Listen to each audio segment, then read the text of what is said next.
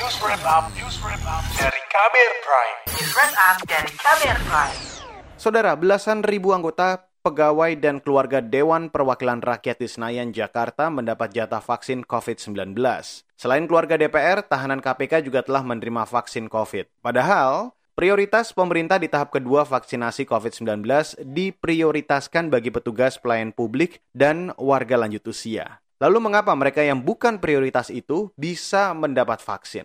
Berikut laporan khas KBR yang disusun Mutia Kusuma Wardani. Doakan sehat dan berkah dan COVID-nya segera hilang dari Indonesia buat semuanya. Itu tadi anggota DPR dari fraksi Partai Keadilan Sejahtera Mardani Alisera.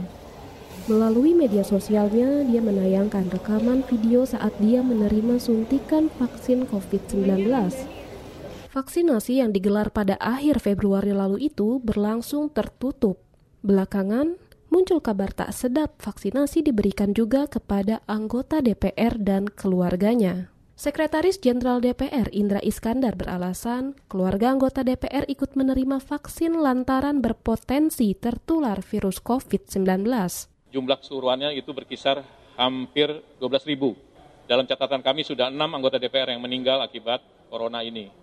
Jadi tentu eh, anggota-anggota DPR juga yang sangat berisiko karena pada saat didapil dan lain sebagainya eh, dalam periode persidangan kemarin itu kemudian banyak yang positif sehingga keluarga pun wajib di, dilindungi. Tindakan anggota parlemen itu menuai kecaman. Forum Masyarakat Peduli Parlemen Indonesia atau Formapi menolak program vaksinasi untuk keluarga legislator. Peneliti Formapi Lucius Karus beralasan jumlah vaksin COVID-19 yang tersedia masih sangat terbatas, sehingga pemerintah dalam petunjuk teknis vaksinasi pun membagi tahapan vaksinasi sesuai dengan kelompok prioritas. Berdasarkan aturan itu, Lucius menilai keluarga DPR seharusnya belum saatnya divaksinasi tapi itu tidak kemudian bisa dijelaskan untuk keputusan DPR melibatkan anggota keluarga mereka dalam vaksinasi yang dilakukan. Saya kira dengan melibatkan anggota keluarga DPR terlihat bahwa DPR memang mendahulukan kepentingan diri sendiri dan keluarganya dalam konteks penanganan atau e, mencari cara atau jalan keluar untuk menangani pandemi saat ini dengan kemudian melanggar kebijakan pemerintah yang memprioritaskan vaksinasi gelombang kedua ini untuk pekerja publik. Penolakan vaksinasi bagi keluarga anggota legislatif juga ditegaskan oleh Wakil Gubernur DKI Jakarta, Riza Patria. Pasalnya, tahapan vaksinasi dalam SK petunjuk teknis Kemenkes sudah dijadwalkan tahapannya mulai dari penyuntikan tenaga kesehatan, pelayan publik, wartawan, hingga ojek daring. Iya tentu kita harus memprioritaskan tenaga kesehatan, teman-teman wartawan, profesi yang banyak berinteraksi dengan masyarakat, pedagang pasar, gitu. bukan keluarga kita. Keluarga kita lebih baik berada di rumah. Apalagi Kementerian Kesehatan menerima laporan kekurangan stok. Juru bicara vaksinasi COVID-19 Kementerian Kesehatan Siti Nadia Tarmizi mengatakan Lokasi vaksinasi yang kehabisan stok akan diberikan dari tempat penyimpanan di daerah.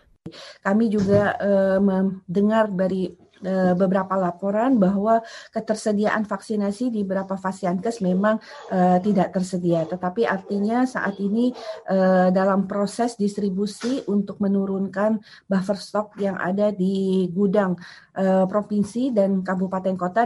Dia menegaskan karena jumlah vaksin terbatas, maka stok vaksin akan dikonsentrasikan ke tempat-tempat tertentu, alias yang memang sedari mula diprioritaskan mendapatkan vaksin. Menurut pengamat kesehatan Marius Wijayarta, apabila keluarga bisa mendapatkan vaksin, maka seharusnya pemerintah memprioritaskan vaksinasi COVID-19 bagi keluarga tenaga kesehatan. Tujuannya agar nakes dan keluarganya yang berhubungan erat terlindung dari virus COVID-19. Kalau saya sih gini, kalau dia sayang sama tenaga kesehatan, keluarganya tenaga kesehatan gimana tuh? Cukup nggak? Soalnya kalau nanti tenaga kesehatannya kena pada mati atau gugur katanya. Terus nanti yang obatin kalau sakit siapa? Dukun. Jadi kalau menurut saya dihitung. Kan di, di Depkes banyak orang pinter. Ngapain jadi pejabat di Depkes? Demikian laporan khas KBR, saya Mutia Kusuma Wardani. Kamu baru saja mendengarkan news wrap up dari KBR Prime. Dengarkan kamirprime.id, podcast for curious mind.